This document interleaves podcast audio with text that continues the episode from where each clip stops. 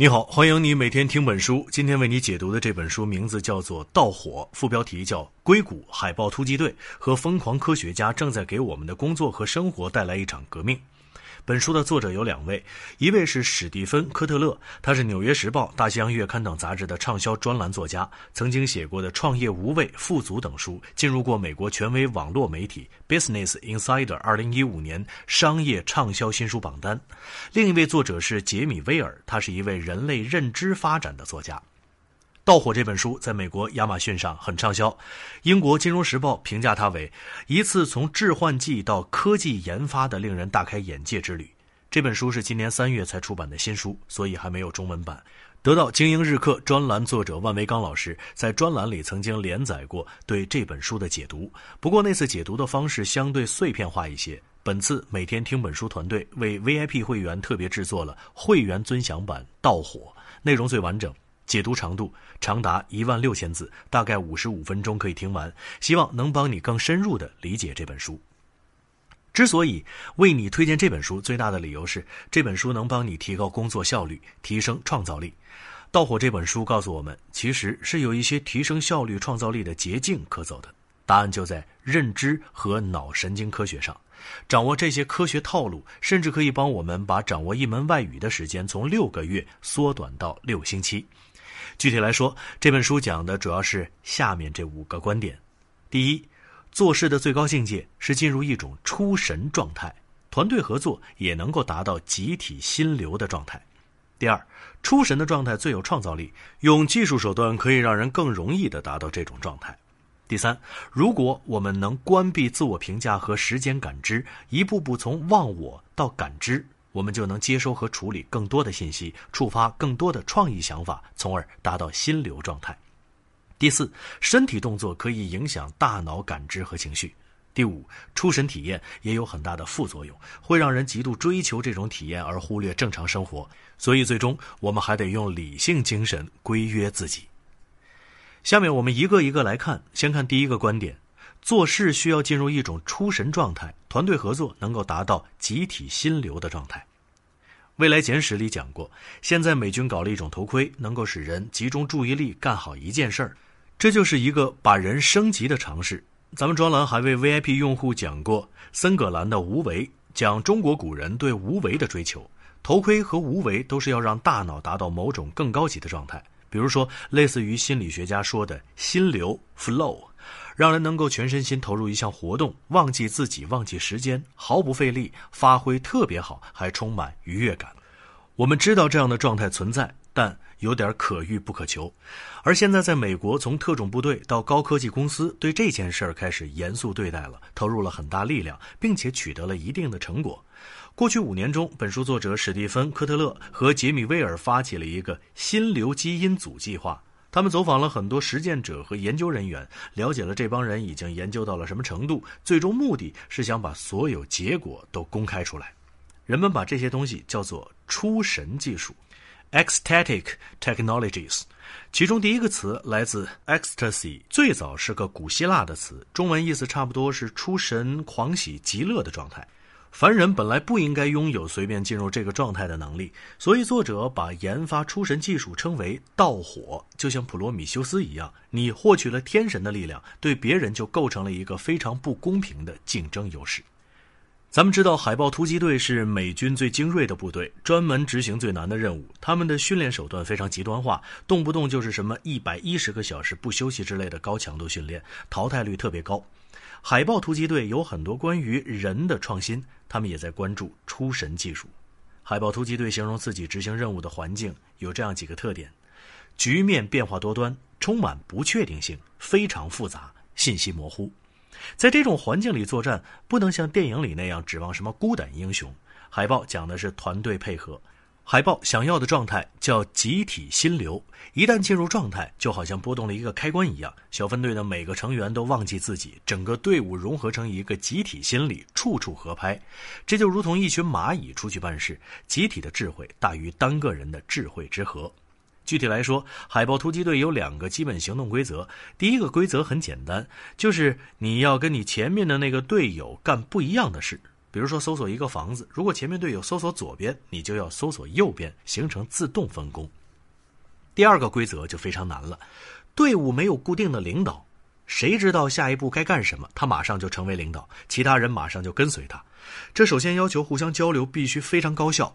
海豹认为说话的速度太慢，都是用动作和眼神，但是光有交流还远远不够。最难的地方是你凭什么信任这个队友？凭什么听他的？他又凭什么？敢于领导呢？海豹在训练中用了一些特殊手段，他们不像一般的美军对着装和礼仪那么讲究。海豹愿意穿什么衣服都可以，互相之间很少敬礼。再比如说，每次执行任务之前，整个团队要喝一次酒，而且是喝醉为止，以此来促进感情。但这些常规手段还是不够，能够进入集体心流似乎是一种天赋。海豹发现，不是谁来了都能被训练成这个样子。唯一的办法只能是大规模的挑选和淘汰。结果一算账，训练一个合格的海豹突击队队员要花五十万美元，但是淘汰掉的那些人身上总共花了更多的钱。所以海豹突击队一直想一个办法，能不能有个行之有效的方法训练集体心流？他们这个需求不是唯一的，谷歌公司也正在干类似的事儿。你有时候一边工作一边玩手机，而资本家希望你能更忘我的工作。最好能达到海豹突击队的水平。二零零一年，刚刚创业不久的谷歌需要一位 CEO，在硅谷工作不会死人，但是有时候也跟打仗差不多。谷歌需要这个 CEO 最好跟员工整天待在一起，摸爬滚打，连续作战，能应付紧张复杂的局面。他绝对不能说一看有压力就把自己蜷缩到一个角落，他必须得能站出来，融入到员工里面，领着大家一起干。谷歌找了很多人，最后锁定的是埃里克·施密特。施密特的简历上有一点打动了谷歌的人，他是所有应聘者中唯一一个参加过火人节的人。火人节我没去过，但是听说过好几次。这是深受硅谷人欢迎的一个类似于狂欢节的活动，在内华达州的一片沙漠中举行。在火人节里，钱不好使，每个人都要为别人服务来换取别人的服务，比如我给你按摩，你给我食物。据说有各种跳舞狂欢，有艺术展览，有的人裸体，有的人当场使用迷幻药，有的人很喜欢去火人节。他们发现施密特在火人节上表现很出色，对极端局面都能应对自如，施密特就成了 CEO。事实证明，这是一个正确的选择。火人节的精神是狂欢，这也是一个忘我的出神状态。海豹突击队和谷歌都在追求出神技术。那从科学角度来讲，他们想要的状态到底是什么呢？这也是心流基因组计划想要寻找的，就是进入三种状态的出神技术。第一个是心流，也就是忘我的投入工作，灵感爆发，怎么打怎么有。一般来说，是艺术家和运动员能够经常达到心流。第二个，通过某种仪式达到的一种神秘的境界，比如说通过宗教仪式，或者一帮人在一起跳舞，或者是什么聚会，总之是使我想到中国民间跳大神的活动，让某些人进入不一样的心理状态。这通常是宗教人士的体验。第三个是迷幻，简单说就是用吸毒的方法进入，比如说 LSD 就是一种有强烈迷幻作用的毒品，以前深受嬉皮士喜爱。这三个状态包括了正邪两道，但是从脑科学角度来说，它们基本是一样的状态，我们就称为出神状态。它们都是潜意识的活动，主管理性思维的大脑前额叶皮层的活动降低，负责潜意识的区域活动增加。这跟我们以前讲无为是一样的，用热认知主导。然后你还可以从脑波角度分析，我们大脑理性思维和保持机警的时候会发出一种贝塔波，但是在出神状态中，贝塔波会减弱，另外两种脑波，阿尔法波和西塔波会加强。其中阿尔法波是人做白日梦的时候发出的一种波，西塔波是人深入思考的时候发出的。伴随着这两个脑波，人的紧张程度会下降，愉悦感会上升。其实这个出神状态，我们多多少少都经历过。为了思考一个问题，忘了时间和周围环境；打游戏太过专注，听不见别人叫你；跟朋友一起唱歌跳舞的全情投入。当然，咱们没吸过毒，但是你可以想象，这些体验有共同之处。凡是进入这种状态，特别是有过特别深入的体验的人，都想要不惜一切代价，希望能够再进入一次。为此，从几千年前就有人在努力追求。西方从古罗马时代就有智者整天研究这个，东方有冥想的功夫，大约类似中国佛教和道教文化里面的打坐。这本书的作者说，古人用冥想的方法，也许要十几年或者几十年的功夫才能摸到进入状态的门道。但是现代人有了脑科学的知识，就可以把训练时间大大缩短。比如说，我们开发一个能调动阿尔法波和西塔波的头盔，你戴着头盔打坐是一种什么体验？事实上，海豹突击队和谷歌公司现在已经走得更远。海豹突击队研发部门专门盖了一栋楼，叫做头脑体操馆。头脑体操馆里搞了一种特殊的仪器，把人放到盐水里面漂浮，屏蔽一切外部感知，训练他学会忘我。他们也有一个控制大脑的设备，目的是让人快速学习知识。据说现在已经做到能把学习一门外语的时间从六个月缩短到六个星期。谷歌在公司大楼里弄了一些冥想室，据说还给员工提供带有传感器的套装和神经反馈设备。如果程序员能任意进入心流状态，工作效率将是什么水平？一切都还在研究之中。现在一个难点是，能经常进入出神状态的，一般都是艺术家、运动员和各种边缘人士。他们并不擅长总结经验，而会搞研究的心理学家又不擅长进入出神状态。但是现在重视的人越来越多，人们投入了大量的资源，这条路似乎是可行的。听了这些，不知道你对此作何感想？我的第一感觉是，这不是盗火，这可能是玩火，这等于是运动员服用禁药。冥想似乎是个简单又健康的办法，那用头盔电击大脑呢？这本书后面还会讲到，在有人指导的情况下，服用违禁药物也是个好办法。难道说我们日常工作的竞争已经到了需要服用兴奋剂的程度了吗？或者说的难听一点，这叫吸毒。但在美国，确实有很多人在使用药物方法提高认知能力，特别是很多学生在考试之前使用能提升注意力和记忆力的特殊药物。这样做到底好不好？要付出多大代价？这些目前都还没有定论。这就是本书的第一个观点。下面我们来讲第二个观点。出神的状态最有创造力，用技术手段可以让人更容易的达到这种状态。但是对于我们普通人怎么办呢？现在有一个办法能让你很快进入这种状态。现在美国有很多力量正在积极探索出神技术，让人进入心流状态。心流的一个好处就是能提升创造性思维，解决复杂问题。麦肯锡咨询公司二零一三年有个报告，根据历时十年针对大公司高管的调查，这些高管说，心流状态可以让他们解决复杂问题的能力提升五倍。创造力并不神秘，首先你要在头脑中储备大量的相关知识，然后在某一时刻，你建立一个遥远的连接，把表面看上去没有关系的两个东西连到一起，问题可能就解决了。你啊哈一声。这就是古希腊神话里所谓的尤里卡时刻。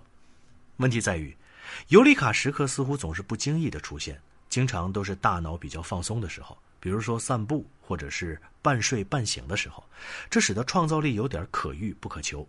所以现在有个说法，创造力不是一个技能，而是一个头脑状态。上一个话题里我们讲到，人的大脑有贝塔波、阿尔法波和西塔波。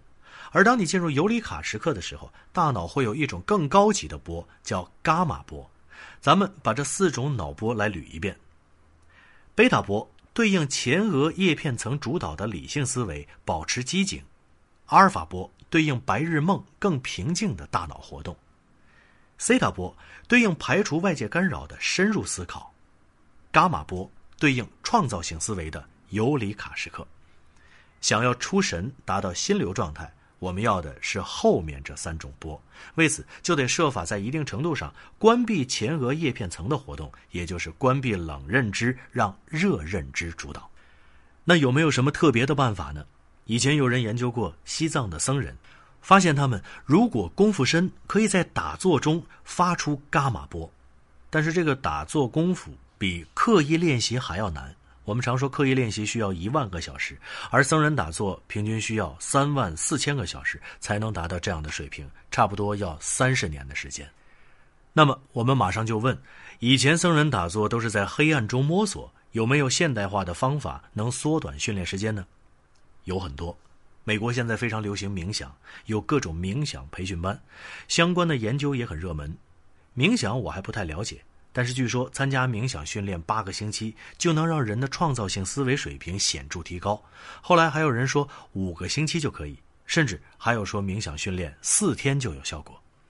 如果你觉得四天还是太慢，你可以尝试另一种武器。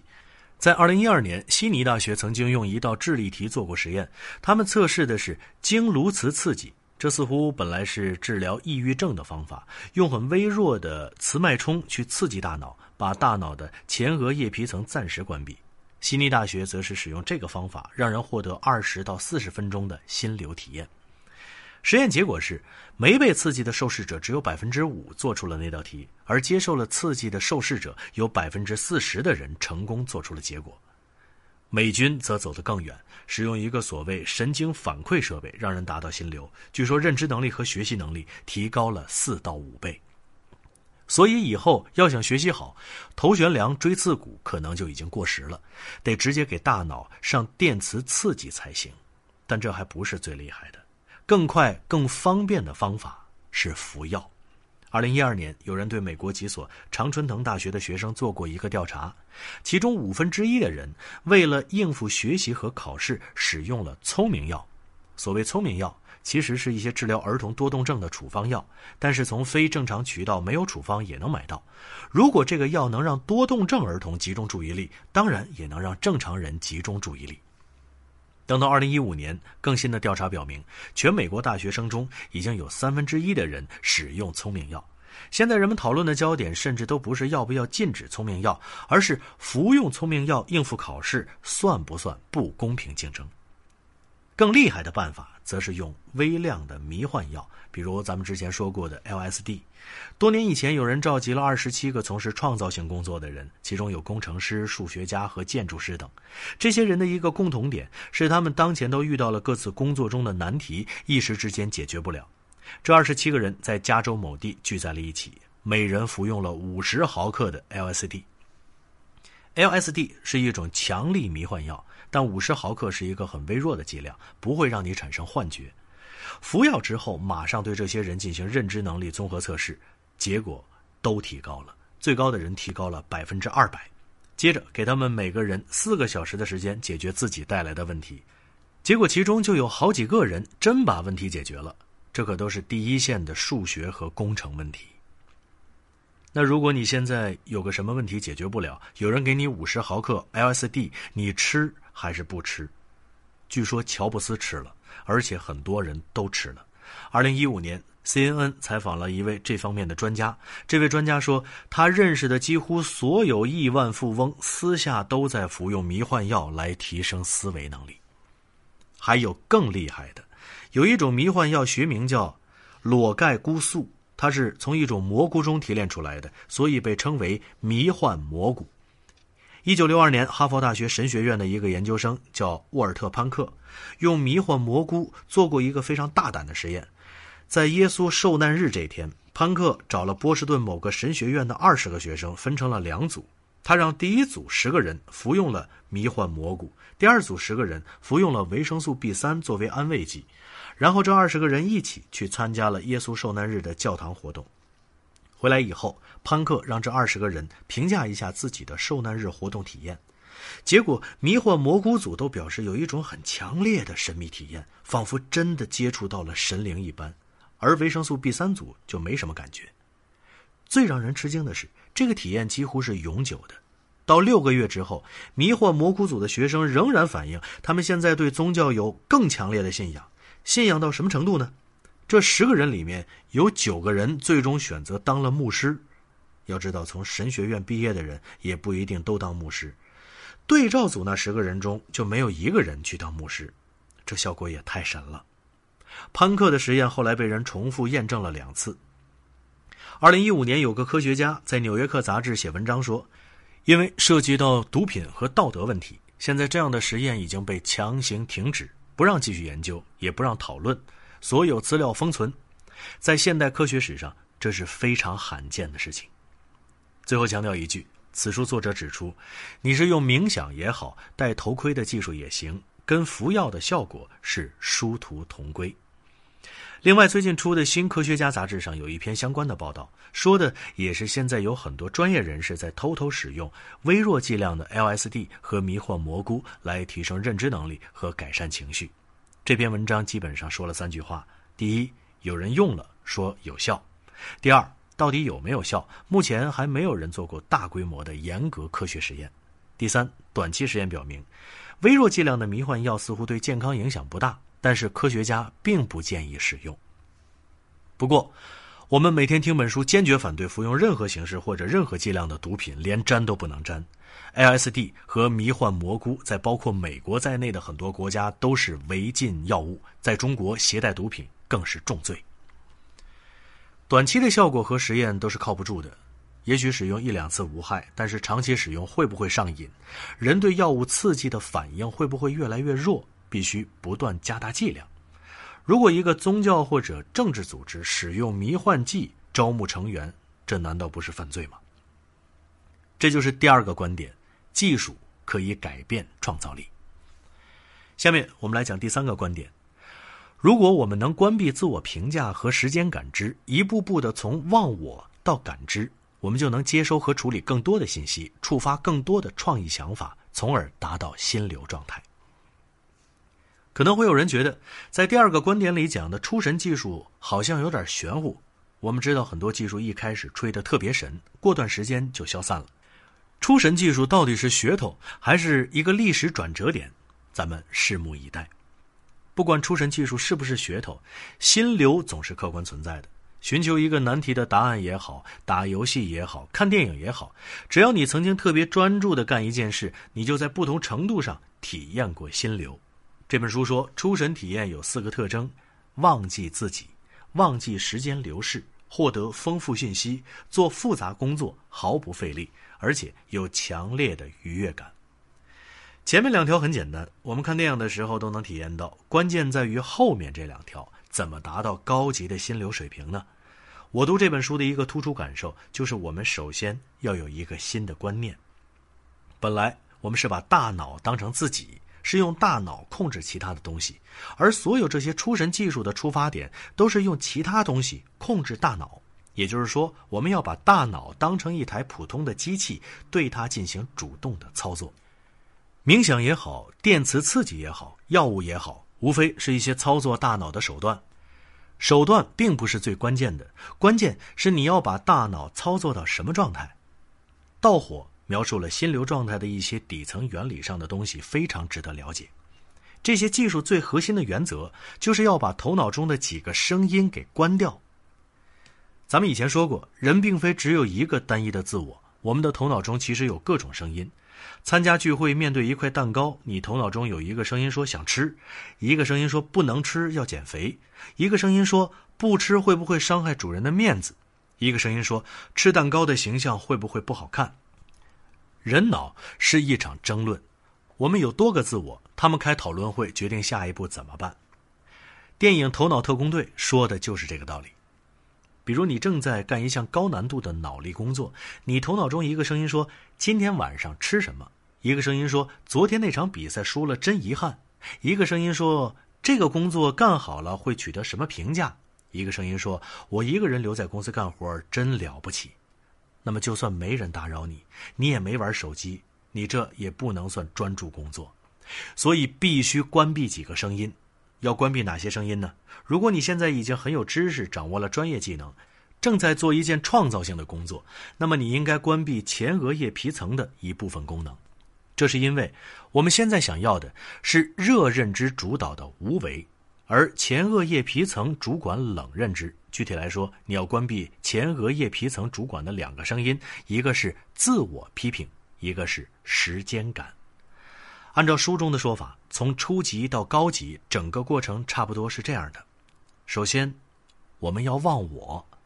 我们大脑中有一个自己评价自己的声音。比如现在面对一大屋子人，让你上台唱首歌，你可能就会很紧张。因为你担心别人怎么看你，万一唱的不好听，动作不自然怎么办？结果你越想越紧张，表演就越不自然。所有专业演员都追求在表演的时候要全面投入到角色之中，忘掉自己。比如网上有一段视频，刘国梁训练国乒队员，故意要求球员把球从球网上空一个非常狭小的空间发过去，结果刘国梁能发过去，几个队员就发不过去。刘国梁说：“这不是技术问题，这是心理问题。特别是面对关键球，你容易想多，就容易紧张，动作就僵硬变形。”大赛之前练心理，也许练的就是怎么关闭这个自我评价的声音。我们看森格兰的《无为》，也是特别强调忘记自我。庄子里面的人物一旦去干什么大事，也要花几天时间做忘记的功夫。第二步，我们得去除时间感。前几年流行一本书叫《奇特的一生》，讲一个苏联人刘比歇夫，做事非常有效率。他的一个特点是特别有时间感。刘比歇夫似乎永远都知道现在是几点钟，做一件事已经花了多少分钟。我们非常佩服刘比歇夫，但是请注意，刘比歇夫花时间做的是搜集昆虫标本之类的事情，这种工作没有什么创造性，并不需要调用太多的大脑计算带宽。如果你要解决一个复杂问题，需要用到创造性思维，你应该忘掉时间。大脑中并没有一个专门的区域负责计时。时间感分布在前额叶皮层的各个部分中，来自随时的计算。忘记时间可以释放出来一些宝贵的计算带宽。忘记时间还意味着专注做事的时候，不要考虑过去，也别担心未来，要专注于眼前。书中用了个词叫“深度的现在”。当你忘记时间、忘记自我，你就有了更多的计算带宽，你可以接收和处理更多的信息了。最后一步，我们开始进入心流状态，获得丰富信息了。从低级到高级，心流是一个一步步深入的过程。平常状态下，我们保持有意识的机警，大脑的前额叶皮层活跃，脑波是贝塔波。当你进入工作状态，心流的前兆是大脑分泌去甲肾上腺素和多巴胺这两种激素，它们能帮你集中注意力，提升敏感度。等你慢慢关闭掉大脑中的一些声音，贝塔波就会逐渐被阿尔法波所取代。阿尔法波我们上次讲过，是一种安静舒适的脑波。比如说做白日梦的时候会产生阿尔法波，这时候你就会获得平时没有的视角，你看问题会有一种新鲜感。等到你进一步深入，大脑会分泌内啡肽和花生四烯酸乙醇胺，也叫大麻素这两种激素，它们的作用是减轻痛苦。你的不适感和压力都减弱了，这将进一步让你集中注意力。特别是这个花生四烯酸乙醇胺，它特别擅长建立遥远的连接，把头脑中两种不同的东西连接起来，这就有可能带来创造性的发现。当你真正深入到极致的时候，大脑将进入西塔波状态。西塔波通常是我们在睡眠中才有的脑波，这个时候你的大脑已经处于一种半睡眠的状态。现在更多的区域关闭了，潜意识开始占据主导地位。我们有意识的理性思维处理信息的带宽非常低，大概每秒钟只能处理一百二十个比特。要知道，如果有一个人在你旁边说话，他提供的就是六十比特。如果两个人同时和你说话，那你脑中的所有带宽就都被占完了。可是潜意识接收信息的量就非常大了，甚至有人说是每秒能接收上亿比特。这个理论我不太理解。如果我意识不到，那这些信息存在哪里去了呢？但不论如何，我们在潜意识为主导的心流状态中，应该能够接收和处理更多信息，更容易建立想法连接，计算的速度也更快。到了这一步。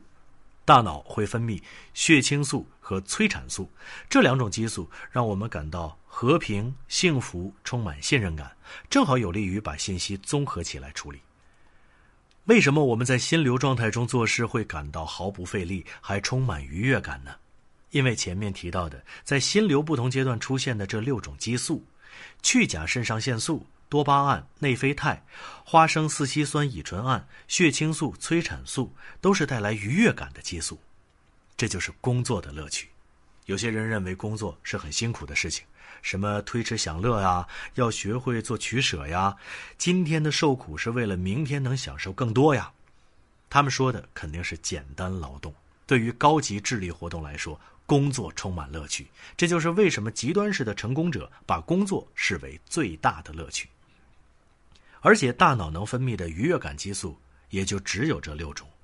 一次完整的心流体验能让你享受全部六种快乐激素，这就是为什么心流会让人上瘾。有人不惜冒生命危险也要去攀登最高的山峰，大概就是追求这种体验。一个艺术家完成了一件作品，一个数学家证明了一个定理，那种兴奋感也许都在这里。所以，心流并不神秘。此书作者说，只要你是为了一个明确目标努力，你大致都能体会到工作带来的愉悦感。这就是第三个观点，达到心流状态的基本原理。下面我们再来看第四个观点：身体动作可以影响大脑感知和情绪。经过前面的分析，我们现在可能最想知道的是，有没有简单快速的办法，能在不服药的情况下进入心流状态？很遗憾，书里确实没有什么简单方法，也没讲什么具体方法。这本书说的是出神技术的研究状况，但并不是一本使用说明书。目前可能还没有一个公认特别有效的方法。如果将来有的话，可能也需要在教练指导下学习。不过，我的确在这本书里看到一个简单的小方法，虽然不能达到心流，但可能比较实用。今天咱们就说说这个方法，但我们的主题还是观念上的更新。这个观念是身体可以影响大脑。大家可能都知道好莱坞演员妮可基德曼吧？她是一个美女，她是一九六七年出生的，已经五十岁了，但是现在还保持着美貌。像这样的演员是怎么永葆青春的呢？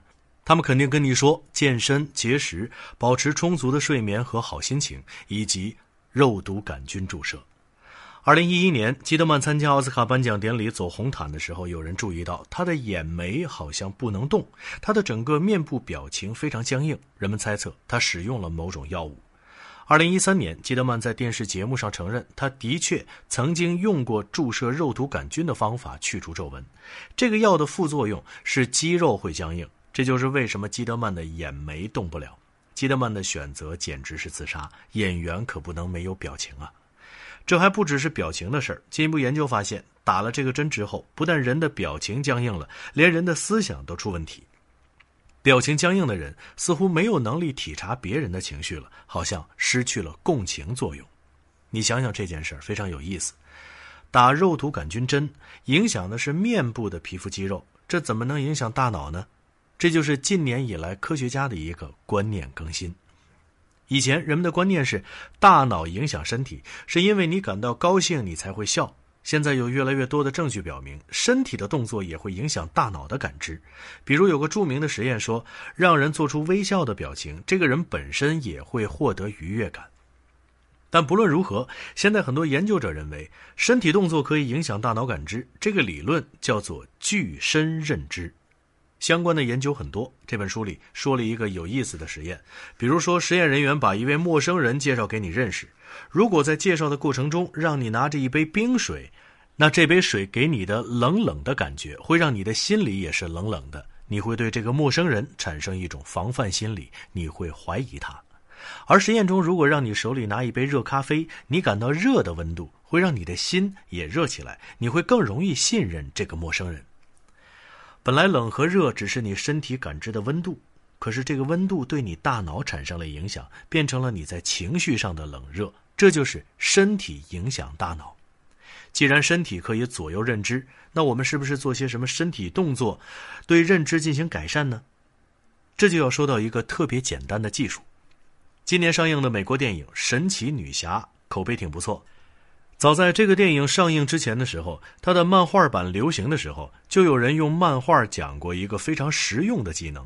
神奇女侠有个招牌姿势，叫神奇女侠的能量姿势。这个姿势非常简单，就是你双腿分开站在地上，然后把两个手叉腰放在胯骨上，两个胳膊肘向外拐，这是一个看起来非常自信的姿态。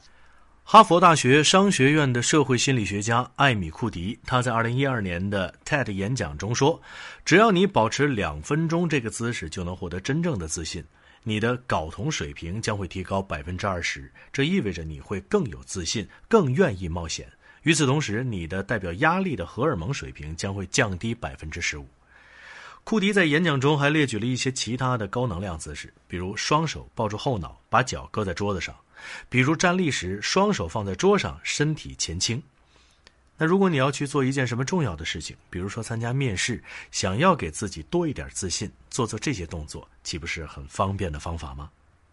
盗火的作者说，过去印度人练瑜伽，中国少林寺的和尚练武术，比如什么二指禅、硬气功的功夫，目的根本都不是为了武术，不是为了打仗，恰恰也是为了用身体影响思想，他们是在练自己的心。下面咱们再说一个听起来更怪异的实验。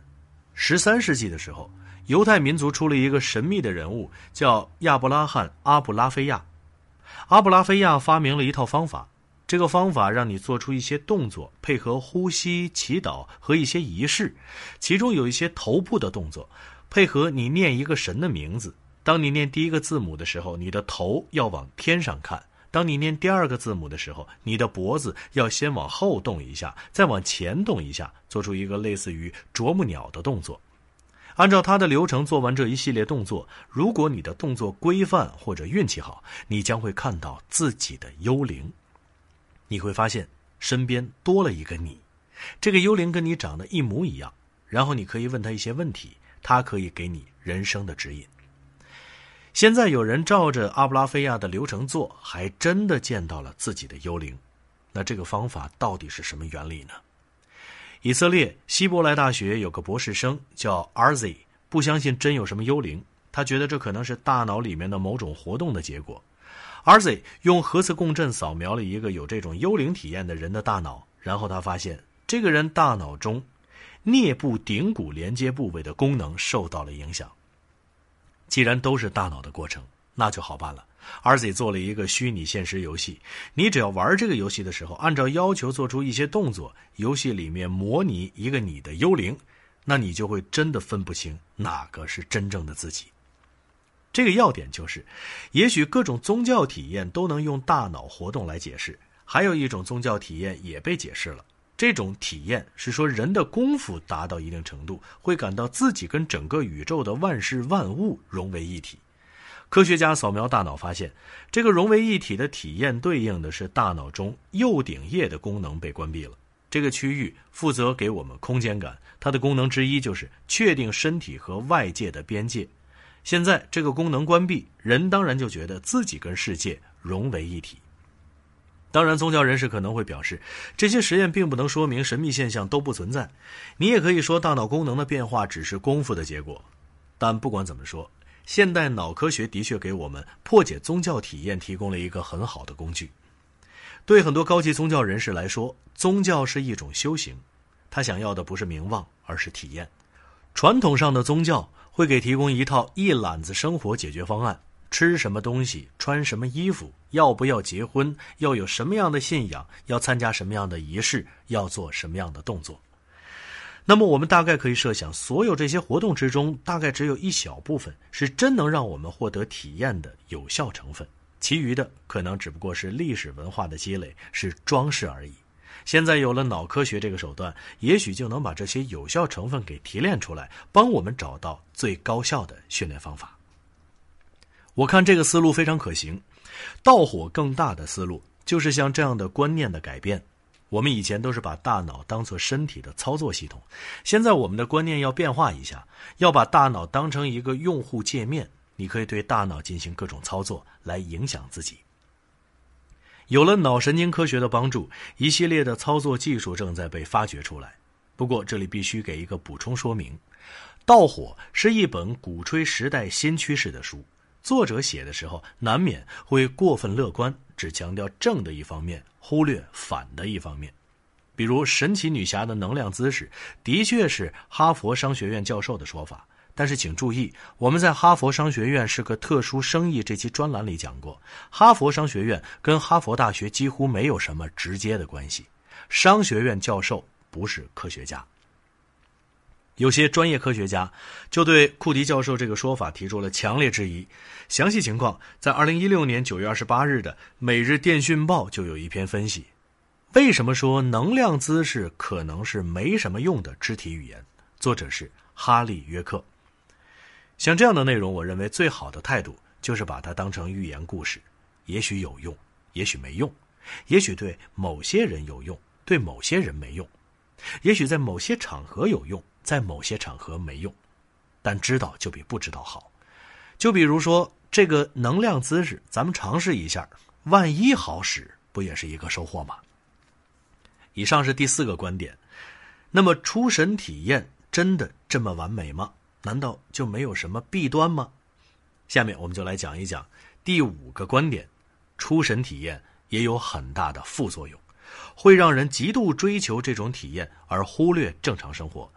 所以，最终我们还得用理性精神规约自己。这次要说的就是，如果将来你或者你身边的人获得强烈的出神体验时，你应该怎么办？我想还是先说一个咱们中国人的故事。近代史上的名人康有为，年少的时候有神童之名，读书非常厉害。而且康有为读书跟现在那些所谓高考状元完全是两码事，他是把书读活了，对经典有批评意见，有自己的独特看法。跟现在熊毅老师一样，可以说是读书人里面第一流的人物。有为知道学问有高低贵贱之分，据说他二十岁的时候就看出来，当时学者流行的所谓词章考据之学是低级学问，将之彻底放弃，决心研读真正的大学问。康有为选择的是王阳明的心学，心学的确是大学问，不但有关个人修养，更是能做大事的学问。康有为身体力行，时常静坐养心。用今天的话来说，这大概就是冥想的功夫。而我们现在知道，冥想的一个高境界就是出神体验。康有为就获得了出神体验。据说有一天，康有为静坐到一定程度，他突然感到自己和天地万物融为了一体，大放光明。原来我康有为是圣人呐！咱们读了道火，你现在一眼就能看出来，康有为这个体验其实是大脑中右顶叶这个区域的功能受到了静坐的影响，他一时之间无法区分自己身体和外界的边界。这个体验并非是圣人所独有，各种宗教人士只要打坐的功夫深，都有这样的体验。你可以说这是人脑的一个正常的高级状态，但是。康有为不知道这个知识啊，他从此就以圣人自居，言行十分狂放，而且的确影响了历史的进程。康有为这一次出神体验，可能是中国近代史上一件值得记下来的大事。后人评价康有为，有很多人承认他是圣人，一直到民国时期，他都受到各界尊敬，人称康圣人。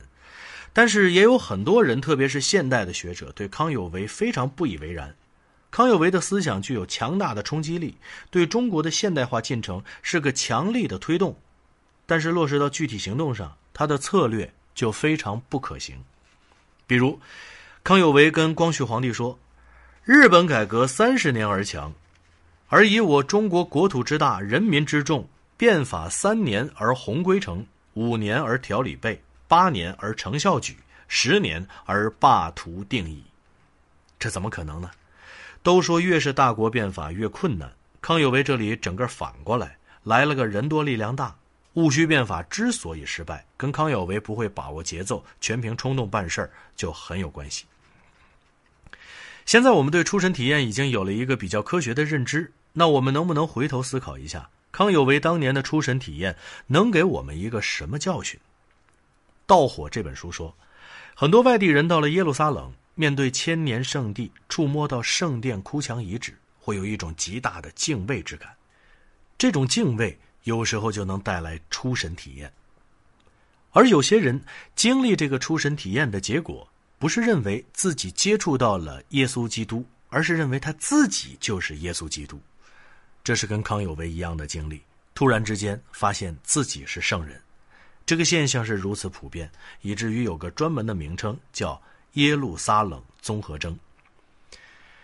耶路撒冷综合征和多巴胺有关。《盗火》这本书说，当你获得出神体验的时候，你的大脑会一下子分泌大量的多巴胺，这会给你带来极大的愉悦感。与此同时，你大脑的前额叶皮层处在半关闭状态，这会让你暂时没有理性思维能力。这两者结合起来，你本来是因为忘记自我而获得这个体验。现在却可能因为这个体验带来的多巴胺而产生一个极端的自我意识，你可能感到自己特别特别了不起，感到自己是个圣人，这就是耶路撒冷综合征。我们还知道，出神体验的特点包括去除时间感和毫不费力，体现在耶路撒冷综合征上，就是认为再大的事业也可以一蹴而就。你会认为世间什么限制都不能阻挡你，你会决心立即出发追逐心中的伟大理想，比如说爱情，比如说救国图强。如果你这个想法根本不切实际，而你又不自知，还因为这次出神体验而决心必须去做，那岂不是悲剧吗？这就是出神体验的一个负面作用，而且还不止于此。出神体验是如此令人着迷，有人会为了这种体验到不管不顾的地步。比如书中说，有个女的极限滑雪运动员，在天气不利的情况下强行征服一座山，其中有些斜坡有七十度的倾角。她失败，几乎死去。后来侥幸被人搜救生还，她被救回来。回想起来，当时的体验实在是爽。第二天又去了，第二天又是差一点摔死，又被救。五个月之内，她有了五次濒死体验。她不但不害怕，反而上瘾了。然后，突然有一天，他决定不再滑雪了，完全从滑雪界消失了。为什么呢？因为他发现了咱们前面说过的火人节这个活动。原来在火人节里，不用冒生命危险也能获得类似的体验呢。现在有很多很多人，这一生专门做的事情就是追求出神体验，极限运动、火人节、吸毒、性、借助外部设备，无奇不有。打坐绝对算是最绿色无害的方法，而且这些人发现，玩的越危险，走的越深入，越是接近生死边缘，这个体验就越嗨。有的人宁可死都不愿意回来，还有的人痴迷于心流这个毫不费力的状态，希望干什么事情都在心流状态进行，拒绝任何形式的努力。《盗火》这本书的最后忠告就是别忘了回来。出神体验好是好，但是别忘了理性的作用。出神之后，你还得能回归理性才行。所以，火人节的组织者有一个忠告。不要在参加完火人节一个月的时间内做任何重大决定，因为你的激动心情用一个月的时间都平复不了，你的理性思维用一个月的时间都挤不进来。说到这里，咱们面对的又是两个相反的想法，一对矛盾的选择，那就是放纵和克制。一个平生谨慎、从不放纵的人，不可能是了不起的艺术家，也不会有什么真正的创造。不是什么能在关键时刻左右历史进程的革新人物，但是，一味追求放纵，那更不对，可能连正常的生活都过不好。该投入投入，投入完了还能回来，这才是真正的自由。道火建议我们把各种出神体验按照强度、时间和危险度排序，有计划的参与。强度低、危险小的活动可以多搞搞，强度高、危险大的活动只能偶尔为之。有人把服药的方法用于写作，比如说，LSD 是一种迷幻剂，吃了之后能让你用全新的视角看周围的世界，据说是终身难忘的开脑洞体验。那你就可能想到，如果在 LSD 的刺激下写诗，是不是能写出特别绝妙的诗句来呢？有人就是这么写的，而且有的人是长期这么写，而且取得了一定的成功。他能发现词汇之间的遥远连接，发明各种新奇甚至是高妙的字词组合。但是也有人说，LSD 状态下写诗，当时觉得写的特别好，可是等到自己清醒过来一看，发现全是胡说八道。万维刚老师说，他没有用过 LSD，但是他有过这第二种体验。他本来根本不会作诗，但是曾经有一两次在梦中做出诗句。在半梦半醒的时候，他还在想这两句诗实在是高，这可是他的原创啊！千万别忘了，等会儿起床马上记下来。可是等他完全清醒过来，再想起那两句诗，才知道根本不是什么好诗。这个道理就是，感性的东西再厉害，最后还是需要理性的规范和把握。英文里说，写作有一句话叫 “write drunk, edit sober”。在醉酒状态写作，在清醒状态修改，据说还是海明威说的。那么写作就应该像打醉拳，看似颠颠倒倒，实则更加潇洒自如。你可能觉得这个建议不错，不过，我刚刚搜索这句话的时候，得知有人考证说海明威自己从来不在写作的时候喝酒。总而言之，还是那句话，我们必须得在相反的想法、矛盾的选项之中寻找平衡。如果康有为没有那次出神体验，他大概根本不会走上救国图强的道路，那中国的近代史就会失色很多。我们只是可惜，康有为有过那次体验之后，如果经常能用理性思维加以规范，戊戌变法会不会有个更好的结局呢？比如说，在醉酒状态下写作，就算不行，构思总是可以的吧？所以，《盗火》这本书归根结底说的是人如何平衡自己的理性和感性，更好的在自律中得到自由。好了，以上就是这本书给到我们的五个道理。我们再回溯一下，《盗火》这本书告诉我们，做事需要进入一种出神状态。这种状态似乎是可以通过人为的力量促成的。创造力是状态，不是技能。如果我们能关闭自我评价和时间感知，一步步的从忘我到感知，我们就能接收和处理更多的信息，触发更多的创意想法，从而达到心流状态。身体的姿势能够影响情绪。之前我们总是把大脑当作指令工具，现在我们可以试着对大脑进行改变，来影响自己。出神体验也有很大的副作用，会让人极度追求这种体验，而忽略正常生活。所以最终我们还得用理性精神规约自己。以上就是今天的全部内容，为你准备的笔记版文字就在音频下方的文稿里。这是每天听本书为你提供的 VIP 用户专享解读，祝贺你又听完了一本书。